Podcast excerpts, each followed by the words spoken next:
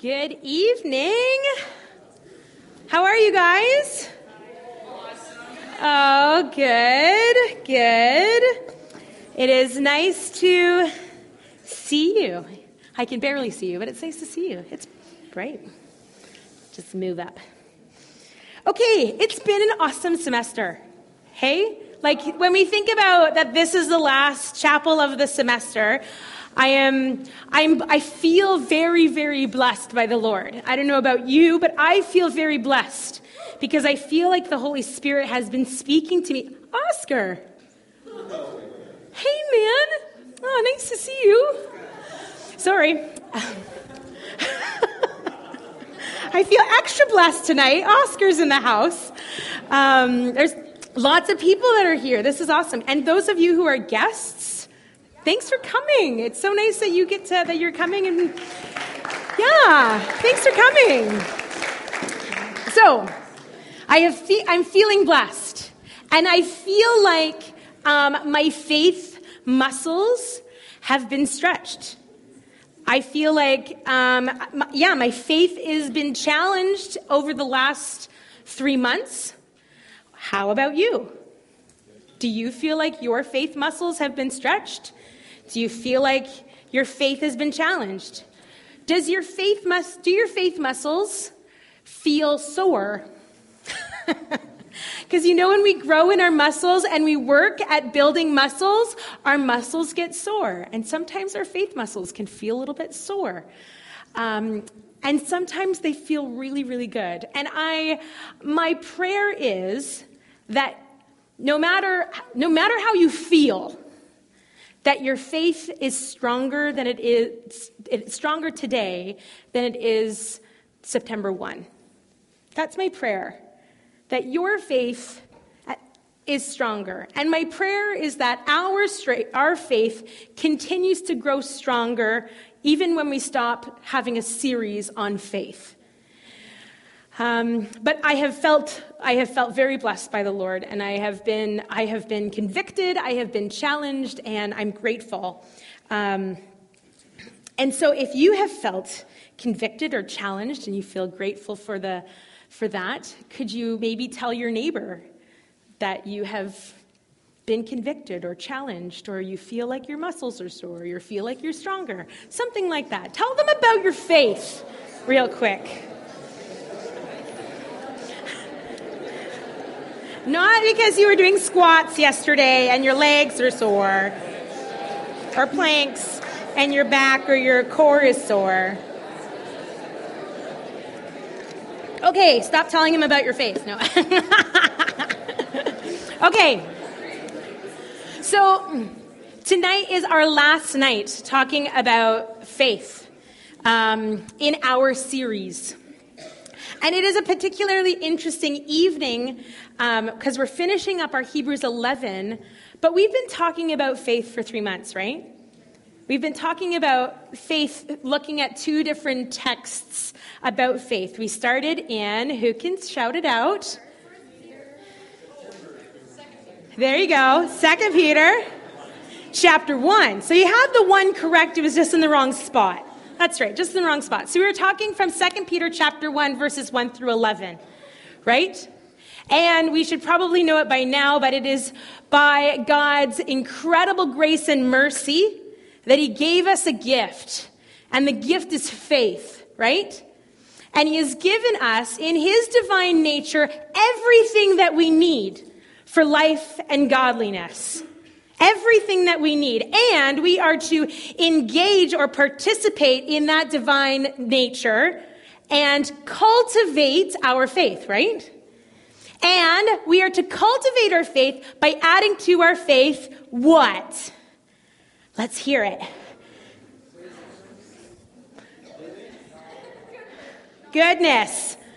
Faithfulness. Steadfastness, yes. Goodness, godliness, perseverance. Yes, yes, yes, yes. Good. Good. So we were supposed to add to our faith those virtues. And as we add to those add to our faith those virtues, we become effective. Right? Not only do we become effective, but our eyes are open to see what God is doing. Right? Right. Just making sure we all remember what we've talked about. Great, great, great, great. So, we also learned that not only is faith cultivated for our own to have a nice little like window garden, but it is for us to express, right? Our faith is for us to express. So we take a look at that back in September and a little bit of October. Was it just September? Anyways, doesn't really matter. Uh, we looked at that. And so then, when we were taking a look at faith with Second Peter, we ended off with that faith needs to be expressed. So, we took a look at Hebrews 11. Bless you. Um, we took a look at Hebrews 11, where faith was in fact expressed. It's an entire chapter of expressed faith. Entire chapter. And so we took a look at, at the very beginning, what faith actually was, right? It's that confidence. It's that firm confidence in what we hope for. And sure, being sure, like sure, sure, sure. Not just like, it's sure. It's knowing, right? Oh, thank you. I don't know what I did, but thanks. So it's, it's being sure of what we hope for. So then we took a look at a few different people who actually lived that out, who expressed that. And so we looked at Abraham, where Abraham was facing fear and, and faith. And we looked at that. And we took a look at Moses, who was challenged and was a part of not only his story, but a bigger story. And looked at faith and how faith chooses to see. Not just what's in front of us, but what's beyond that. Then we took last week was an awesome sermon uh, from Rahab, right? Wasn't that so? Ooh, that was good. And so Rahab reminded us that like faith happens even in the midst of fear. Even in the, and faith happens in people and places that we don't even expect faith to take place. It was such a beautiful, redeeming sermon about how of faith. It was awesome. And so here we are today. We are at the end of our chapter 11. So, that's where we are.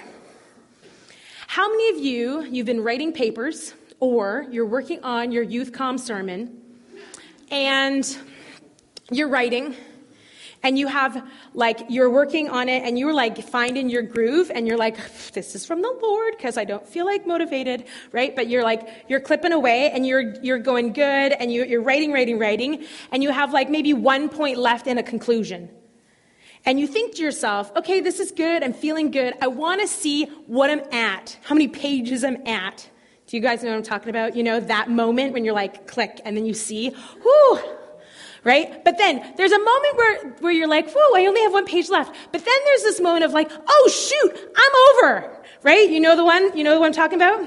Yeah? Yeah? When you're like over your word count and over your page count? And you're like, oh no, I don't have to, I don't have space to fill in the rest of what I'm talking about. So then, instead of like reworking what you've already done, you just like give really general things and like give, you know, you know, you've all done it. I know. I've read some papers. right? There's like, the end is like, and Jesus saves, period, right? Like, right? Well, that is that's essentially where our author, Hebrew, the author of Hebrews, is at. So he's given these details, and he's like, "Oh shoot, I don't have any more time and space to talk about this stuff." So this is where we're going to go. So it will be up on the screen, but let's take a look at Hebrews 11 and verse 32. Oops, wrong way. So we're going to go from verse 32 to the final end.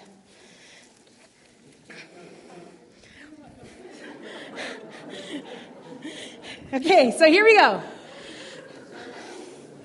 And what shall I say?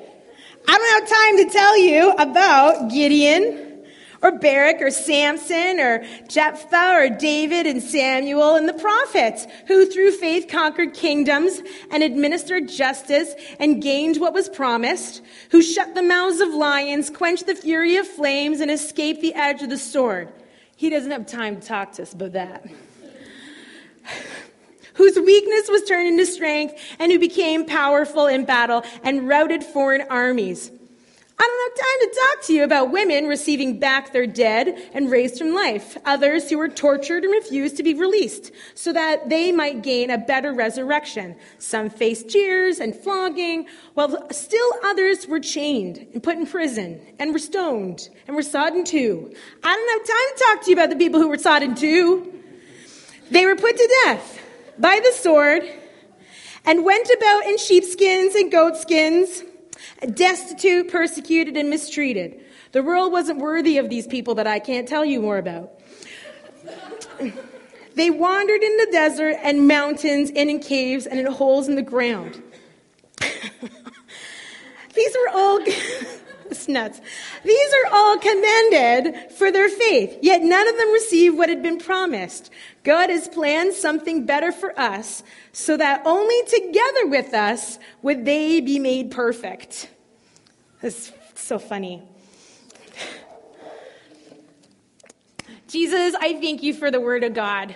I thank you that it is alive, and I thank you that you speak through it. Holy Spirit, would you speak? Would you aliven your word to us? Would it fall into our spirits? Um, and would we have something to take home that leads us closer to you? Amen. Isn't that hilarious? Like, what a bizarre thing to not have time to talk about, right? Like, you know, it might be worth, like, I don't have time to talk to you about, like, you know, when Mary was at the market, right? Like, I don't have time to talk. Like, that's frivolous stuff. This isn't frivolous stuff. I don't have time to talk to you about this stuff. It's so funny. He, he lacks the space like he's taken so much time to talk about like Abel and Enoch and Abraham and Moses and Noah and Jacob, Jacob, Jacob and Joseph. That was like Jacob and Joseph together. Jacob. and Rahab. He's taken up all of his space for those people, and now the author doesn't have any more space. But the author is content with what he's provided for us. He's provided enough material, he's provided enough uh, examples of faith expressed that proves the point. The point is what faith is faith is being confident in what is hoped for and sure of what is unseen. So there's enough material there that already proves the point. So we could we could say, oh, okay, that's now I know. Now I know if I'm going to live by this thing is dangly. Now I know. If, if I want to live by faith, I know what it looks like. But then he just adds, like, proof to the pudding. He just adds a little bit more. It's like putting sprinklers on a, sprinkles on a sundae, but through, like, people who are at sodden too. and what he does is he gives these, like, pretty massive sweeping statements, right? Like, cheered, flogged, sheepskins. Um, and, and he gives us these broad, general pieces, but there are some really, really specific pieces of learning that we can take away from this text. So I want to take a look at the very first piece that we can take away, and that's number one faith, not faultlessness. So, faith, not faultlessness. Okay, so the author begins by saying, I don't have time to talk to you about, and then he names four different judges. So we see Gideon, Barak, Samson, and Jephthah. And so these four men literally advanced the kingdom of God. Literally. Like an army advanced the kingdom of God. So they are moving, they are moving things. And if we didn't know their story, if you might just think, wait a, Way to go, guys. Way to make the list, right? Way to go. Only, do you know their stories? They're whacked. Like, they're quite, they're incredible stories, incredible stories. Here's Gideon, right? He's like in the wine press, greeted by the angel of God, great and mighty warrior. He's hiding. And so, what does he do? He, like, the Lord gives him great grace and great, uh, great courage, and they take out the, I want to say Midianites, yes. They take out the Midianites. So, here we go. They've advanced the kingdom of God. taken out the Midianites, and then what's he do? He makes a golden ephod so that the entire nation of Israel can worship a golden ephod. And the Bible says that all the people prostituted themselves before God. Ooh. Whoops a daisy. like, really veered off course there, Gideon. Really veered. And then we get, then we get Barak, who is commissioned by the judge Deborah to get a group of people together, make an army, and you're going to take out the Canaanites. And he says, Well, actually, Deborah, I don't want to go unless you go with me. And Deborah is like, If you're not going to go, like, I'll go with you, but you're not going to get the win.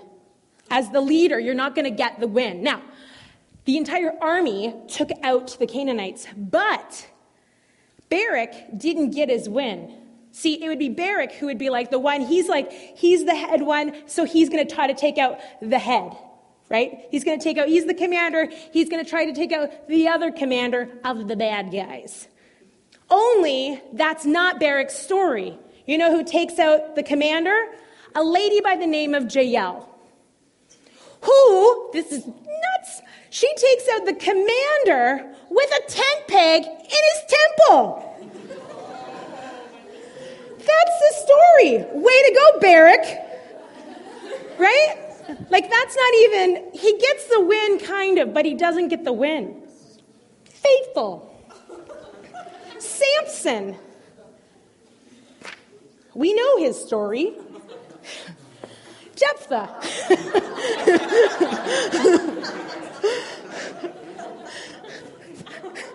God redeems him, but whoo, bad choices. Then there's Jephthah, who destroys the army of the Amorites. And he's in such passion, he makes a commitment that is the worst commitment ever. And as a result, he sacrifices his own daughter. He sacrifices his own daughter. Like, way to be hasty. Haste makes waste, and his waste was his daughter. Like, that is crazy. That's crazy.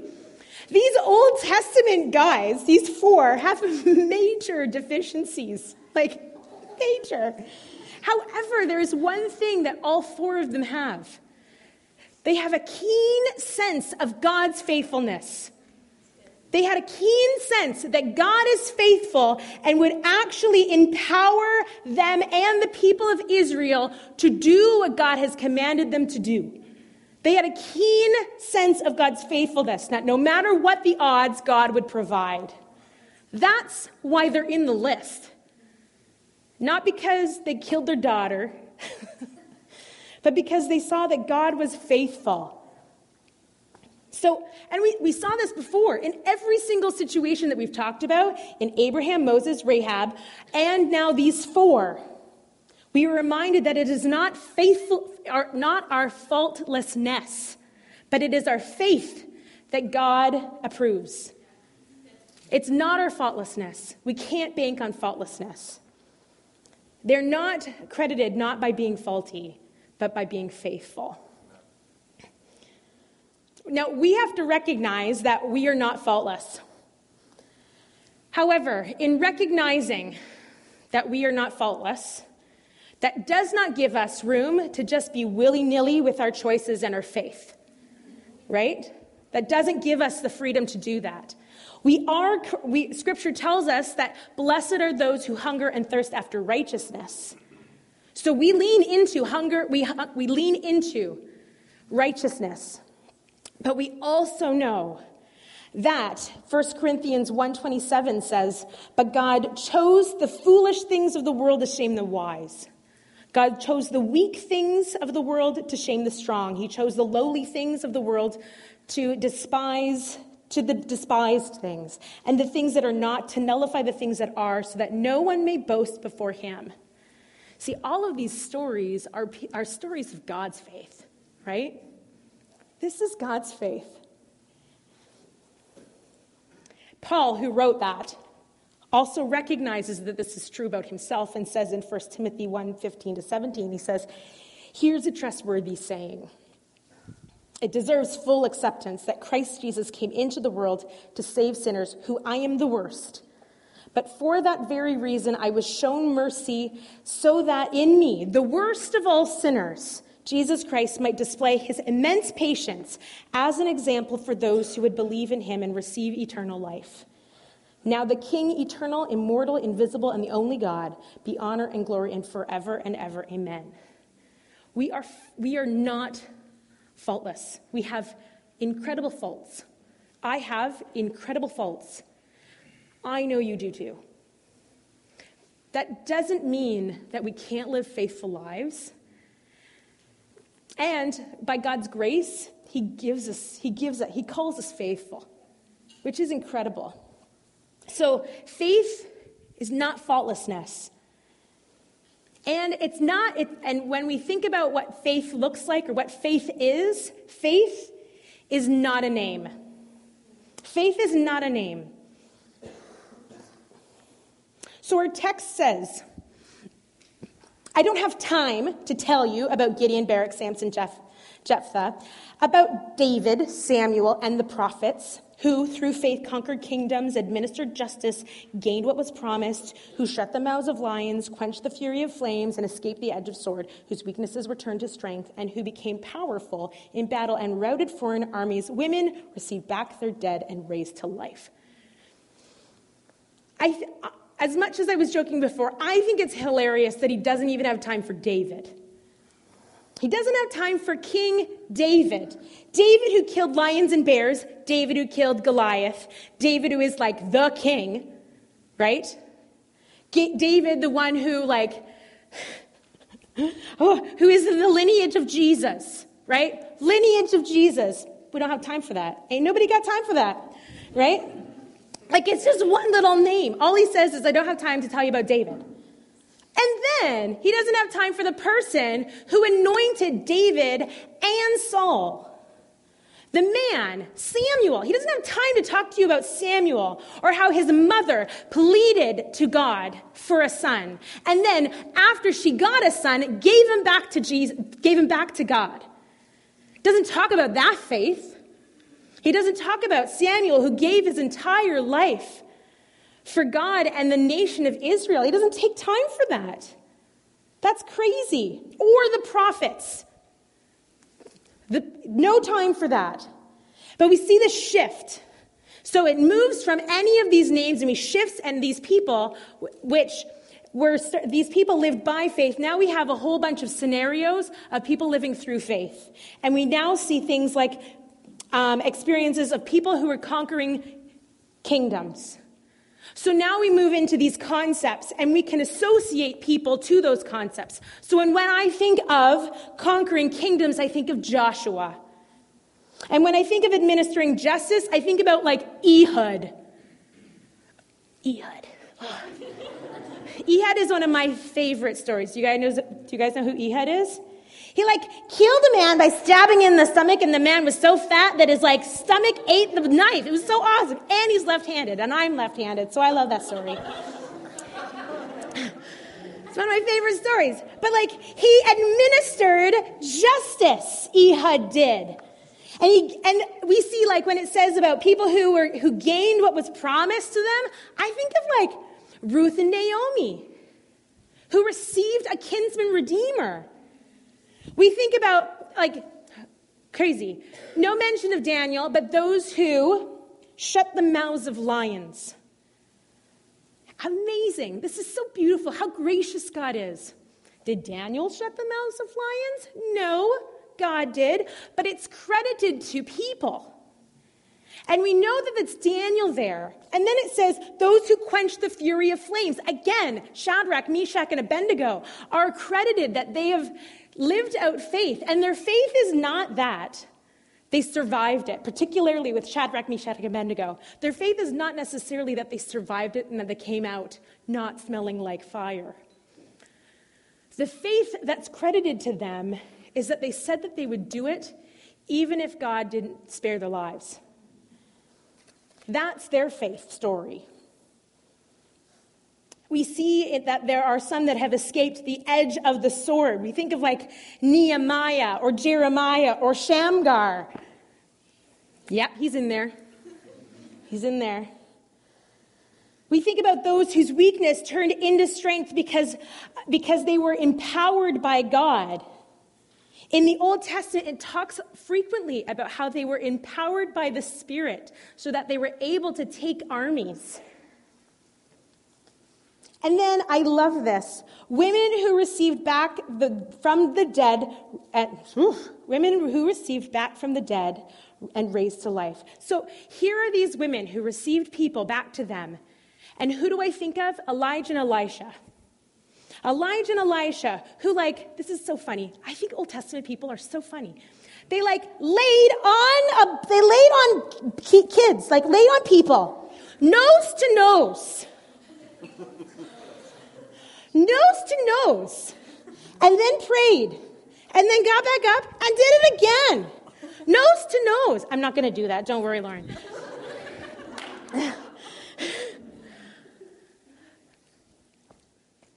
Their names aren't even mentioned.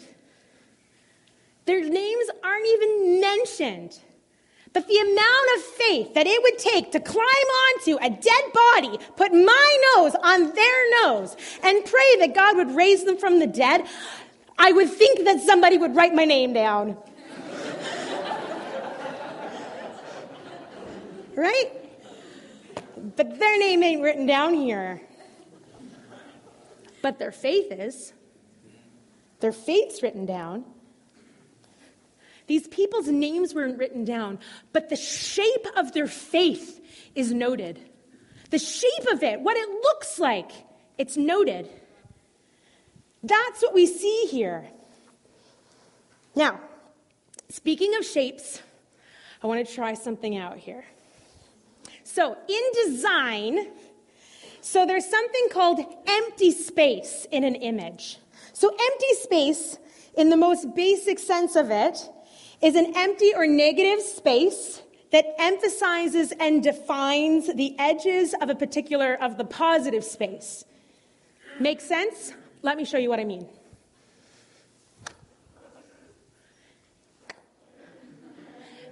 There's Can you go to the Pittsburgh one? Thanks. Okay. Okay. I love, I love the verbal processing of what's happening here. I love it. That's awesome. Okay. So we see our positive space, which is the tree. That's our positive space. Our negative space is the white, where we see a gorilla and a lion and some fish. awesome.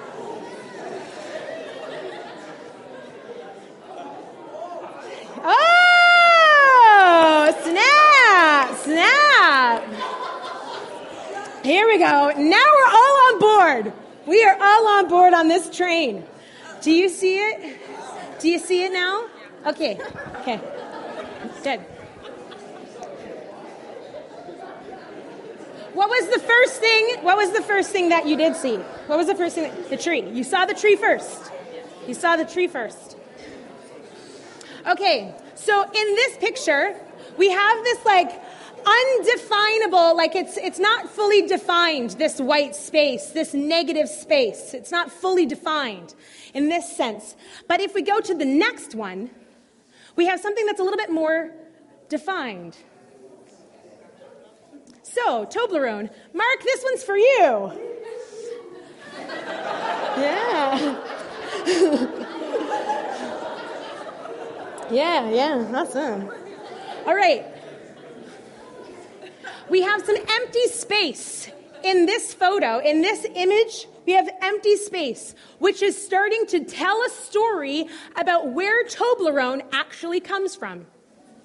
In that picture, we see an image in an empty space that most of us can't even see or recognize that's telling the story of where Toblerone is made in Switzerland, in the city of, hang on a sec, Tobel. Actually, that's the last name of the guy. Yeah, that's the last name. Tobler is the guy that made it. He comes from the city Bern, and the coat of arms of the city has a bear like this. Like this. Do you see the bear? Can you see the bear?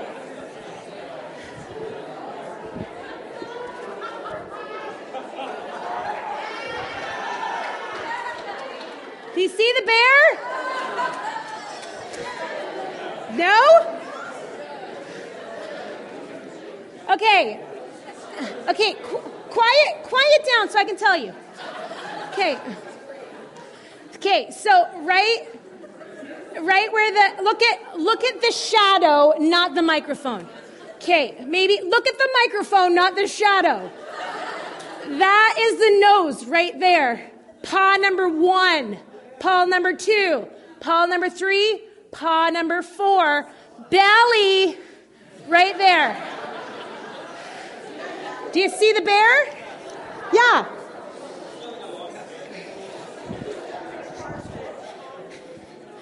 The purpose of that bear to be inserted in that picture is to tell the story of where the Toblerone actually came from.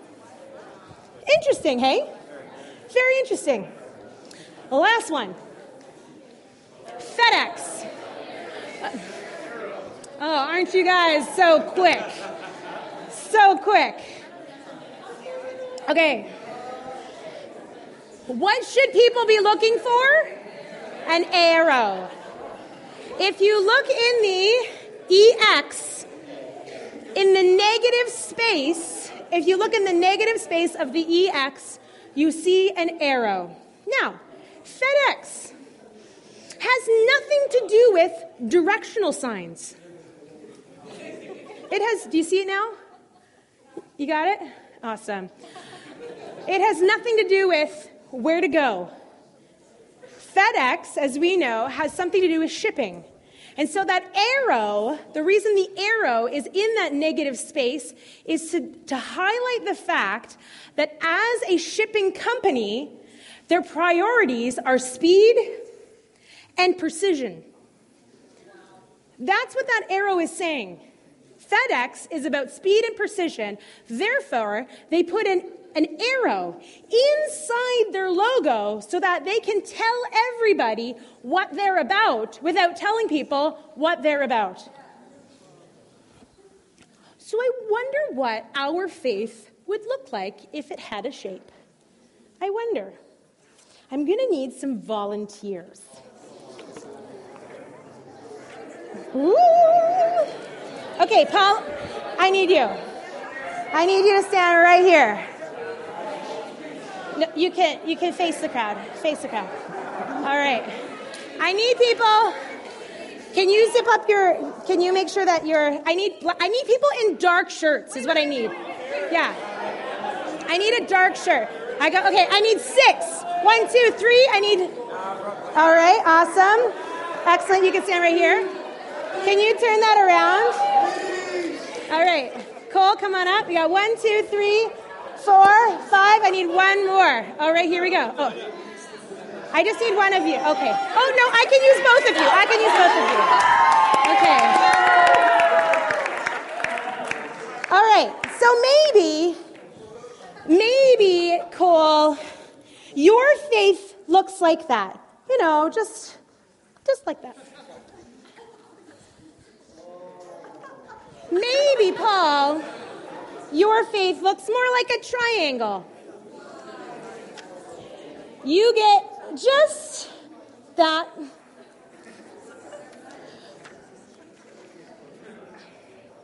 Your faith and your faith look awfully similar. You're actually going to need to get nice and close.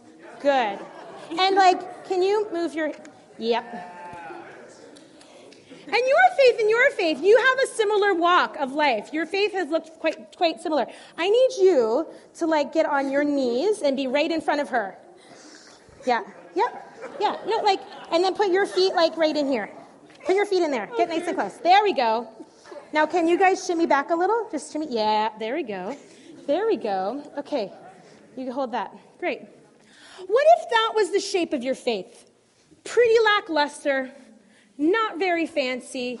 You would think that actually, if my faith looked, I would want a fancy shape, like maybe a parallelogram. But, but we don't have any parallelograms here. But we do have some shape. And perhaps your faith is shaped a little bit more like, you know, like this bit and then this and, and down here. But these are the empty spaces. These, these are just the empty spaces.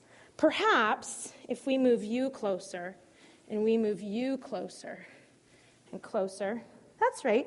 You guys eat dinner together. You can get close. and I'm just going to push all of you closer to them because they're like, keep going. Push, push, push. Push, push, push, push. Okay. So this is so what you're seeing here. Sorry, I'm messing up. No, you're not. You're doing a great job.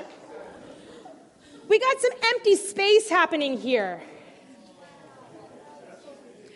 Your faith looks like that. Your faith looks like that. Yours, yours looks the same. Yours looks the same. What do we see here? What's our.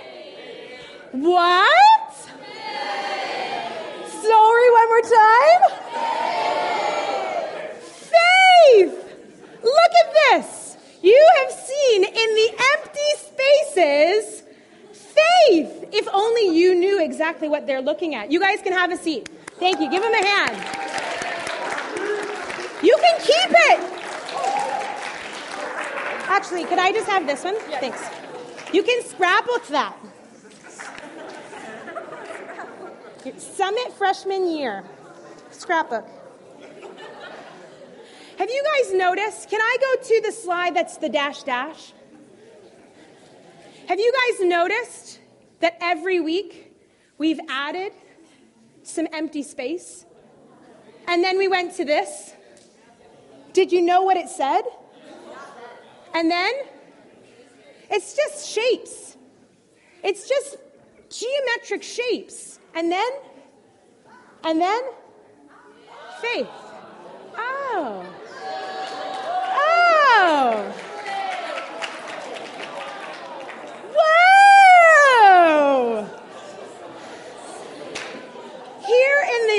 empty spaces, we don't see, once we recognize what we actually, what those shapes actually make, we see the word, right? It's no longer about the triangle that's the second from the left. It's now all about the word, right? The arrow isn't about, in FedEx, it's not about the arrow, it's about FedEx. It's not about the triangle in the word faith, it's about faith.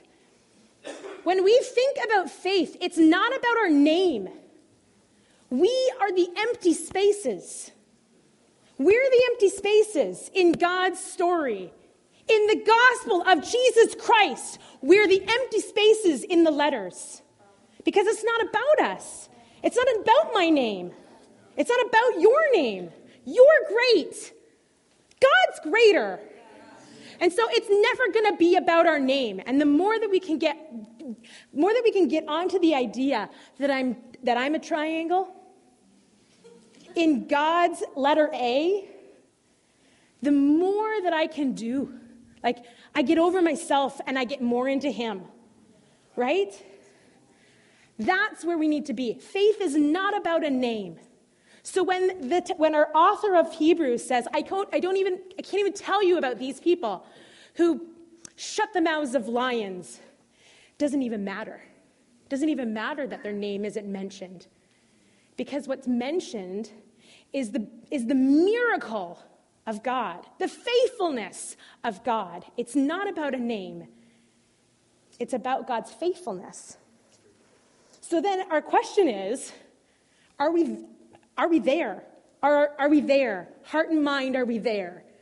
Do we get it? And are we going to live that way?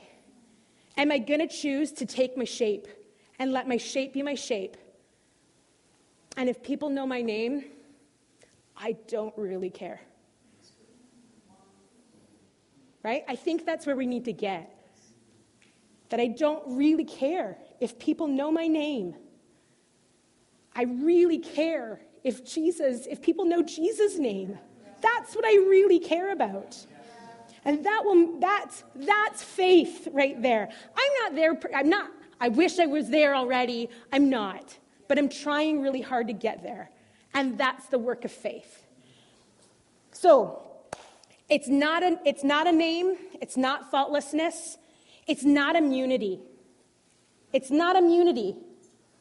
It says in verses 35 on, it says that there were others who were tortured, refusing to be released so that they might gain an even better resurrection. Some faced jeers, flogging, chains, imprisonment. They were put to death by stoning. They were sawed in two. They were killed by the sword. They wore sheepskins, goatskins, destitute, persecuted, mistreated. The world, they weren't worth the world, or the world wasn't worth worthy of them. And they wandered in the desert, mountains, living in caves, in holes, and in the ground when we get down to the brass tacks of what it actually means to live by faith, it's really hard sometimes. I've never experienced that before. I've never experienced that much trial. But faith, it can be hard. We are not immune to difficulty. We're not godly men and women who, instead of being delivered, God did not deliver them from death. He didn't deliver them from torture. He was with them in it. He was with them in it. Even when they were offered freedom, if they renounced their faith, they chose not to.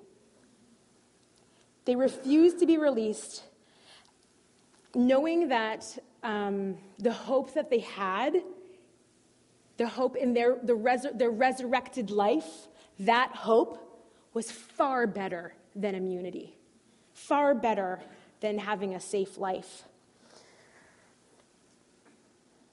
Um, it's so pro- the profound conclusion of Hebrews saying that, that, they, that these ill treated men and women, that the world was not worthy of them, I'm not going to really touch on this, but I think it's something worth thinking about. That as we struggle with our sense of worth and worthiness, that the world, they weren't, the world wasn't worthy of these people because they lived a life of faith. And faith, there is worth found in faith because when we live in faith, we live in God. So, what we learn from these people? That true faith not only enables great exploits for God, like great things for God, it also produces conflict in the world sometimes. It also pushes into what the world wants to see happen, it pushes against that. And genuine faith does not immunize believers from suffering, from persecution, from hardship, from ridicule, or from death. We, we aren't immunized to that stuff. Just because we have faith doesn't mean that life is easy. It actually means it's probably going to be really darn hard. Really hard. And it's, it's not even the outcome of our suffering that is the faith, but it's just faith. It's not the outcome. Like, what I mean is, I'm going to suffer through this. Like, let's say I have, I have an illness, and I'm going to suffer through my illness, and I'm going to have faith that God believes me, or believes, or I have faith that God can heal, or I have faith that God will be with me. But the reality is, is sometimes He heals and sometimes He doesn't, which is very, very hard to grapple with. Very hard. I'm not trying to make that easy at all. But the result of that suffering, healing or not healing, like victory or not victory, like the result of that suffering isn't the faith. It's everything in the middle. It's everything in the middle. That's what faith is.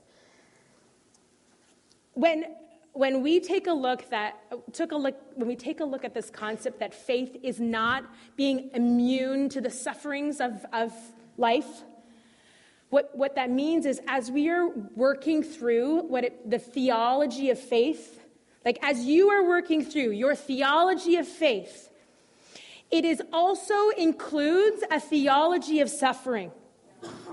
It can't be separated from theology of suffering. Faith has to have a theology of suffering that comes along with it. However, it also needs to have a theology of the cross and resurrection that's connected to it. As we're working out faith, because it's comp- it's hard. It's not easy, and it's not like it's not, it's not easy. It's hard. And there is suffering, and it doesn't always make sense, which is why there's hope. So, Immunize being we just because we have suffering doesn't mean that there's any that we're in that we don't have faith, right? And just because there's suffering doesn't mean that there's not hope. That's what faith is. It's being confident in what is hoped for. That is very hard work. It's very hard work. But that's the work of faith. That's what it is. So, faith, it's not uh, thoughtlessness, it's not a name, it's not being immune to suffering, and it's not finished. Faith isn't finished. So, verses 30, 39, and 40 says that these are all commended, yet none of them have received what has been promised, since God has planned something better for us, so that only together with us would they be made perfect. The author concludes the chapter the same way he begins the chapter. This is called an inclusio. All right? So, he says the same thing. He says these people were commended for their faith. Then he gives examples. Bam, bam, bam, bam, bam, bam, bam. Names, names, names, no names. This is they're commended for their faith. So we have this exact same piece. And so now, after this list of faith, some named, some not named, some faultless, some not faultless, um, they're all commended for their faith. And all those faith, they don't get what they promised. but God is a promise keeping God, right? We sing it. We sing that God is a promise keeping God. So then, how is it that they don't get their promise? What the heck? Well, this promise, this promise isn't really, because verses 11 and verse 33 talk about those who actually did receive their promise. So, this promise that's mentioned here in verse 39 is not like an individual promise. Th- that's not what that is. This promise is actually a promise that is, it's, it's a corporate promise. It's, it's a way bigger promise. It's the promise. It's not a promise, it's the promise. They didn't get the promise because God had a better plan. It says God had planned something better for us. So, this promise, the promise, is better, and we're somehow included in this. So, the promise for Noah, Moses, Abel, um, Rahab, Samuel, Joshua, Shadrach, Meshach, Abednego, Daniel, the promise for them includes us. And they couldn't get that full promise, the promise, until we got the promise. And the promise is Jesus Christ, is salvation through Jesus Christ, who completes it all. They got the promise when Jesus came, and we now have the promise. However, here's the fun thing is we're still waiting for the promise. Our faith isn't finished yet because we have a promise. We have the promise that Jesus is returning.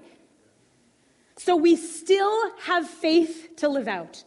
Faith is not finished. Faith doesn't finish once we're done here at Summit. Faith doesn't finish once you get to that circumstance. Until I get married, which I'm holding on to faith for, then faith's done. No, faith isn't finished once you get your kids. Faith isn't finished once you get your dream job. Faith doesn't finish until we're like up with Jesus. until he returns, until we're in his presence and with him in glory, faith is not finished. Right? So, I got thrown off. Whew. Okay, so we have this we have this this space. Again, I want to so these empty spaces, right? These negative spaces we talked about how that's us. We're the negative spaces. Maybe I can just add another layer onto this idea of spaces. Faith is in the spaces of our lives. It's not just for this circumstance and that circumstance, it's in the everyday spaces of our lives. That's where faith comes out. That's where we see it. And we continue to hang on. And that faith is hard work. It's hard work. One of the things that I've been so encouraged about in, uh, in Hebrews chapter 12, it talks about how, I'm just going to pull it up.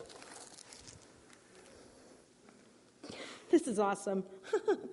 Therefore, strengthen your feeble arms and your weak knees. I love that. All right. We're working on your faith. You're not feeling strong? Great. Get stronger right? Like grab on with whatever you've got. Hang on. That's faith. It doesn't mean that we're always like feeling 100%. It's gripping on when we don't feel like we have enough grip. Because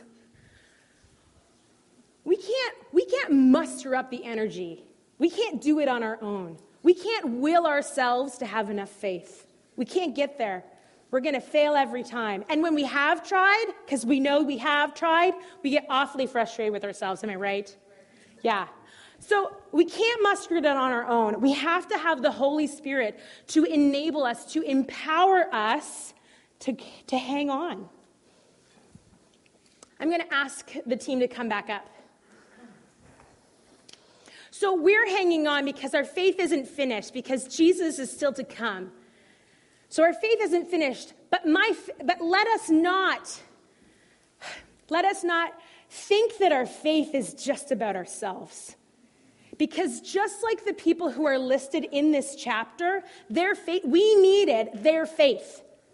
There are people who are coming behind us who need our faith who need people to live out a life of faith that show examples of what it means, what it means to live out a life of faith as a human being who's going to mess it up and they're going to keep trying. There are people that are going to sit in the seat that you're, seating, that you're sitting in right now, who's coming behind you, who needs you to be faithful.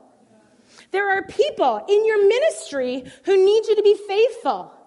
And again, let us not take that away from the Holy Spirit being our empowerment.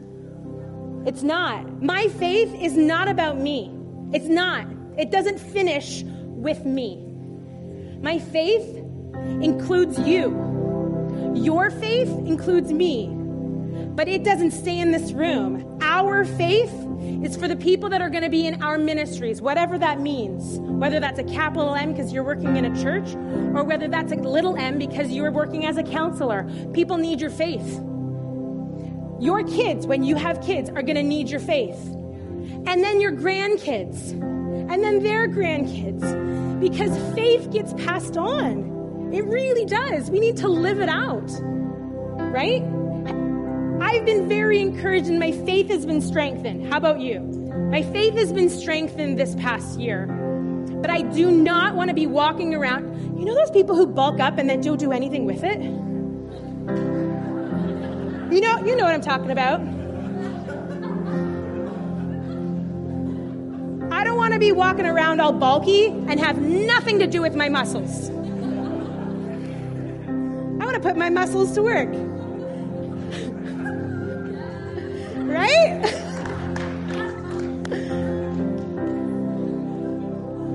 it is so awesome. As much as it's hard work to live out a life of faith, it's hard work. It is the best thing that we can ever do is to live a life of faith, hey?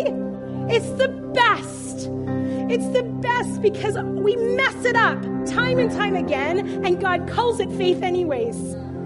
He gives us a gift. Here's faith. Maybe that's why he says it's a gift of faith. Because you're sucking at it, but I'm going to give you faith anyways. And so I want us to leave here tonight on a big high, celebrating because we have a lot to celebrate. Because papers, they matter, but they don't matter in eternity. All right?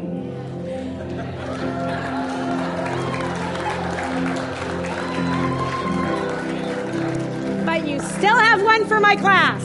Just kidding. But there is great victory. There is great joy when we live in, in the kingdom, right? And so let us not hoard our faith. Let us give our faith away, right? So, this is what I'd love for us to do. Could you stand with me? We're going to sing like we're faith filled people whose faith is not about ourselves, whose faith is hard. And perhaps that's you right now. Your faith is hard. It's hard work right now. But whose faith isn't finished. So let us sing with faith that's not finished, that there's that there's more to give, there's more to receive because there's there's more. Right?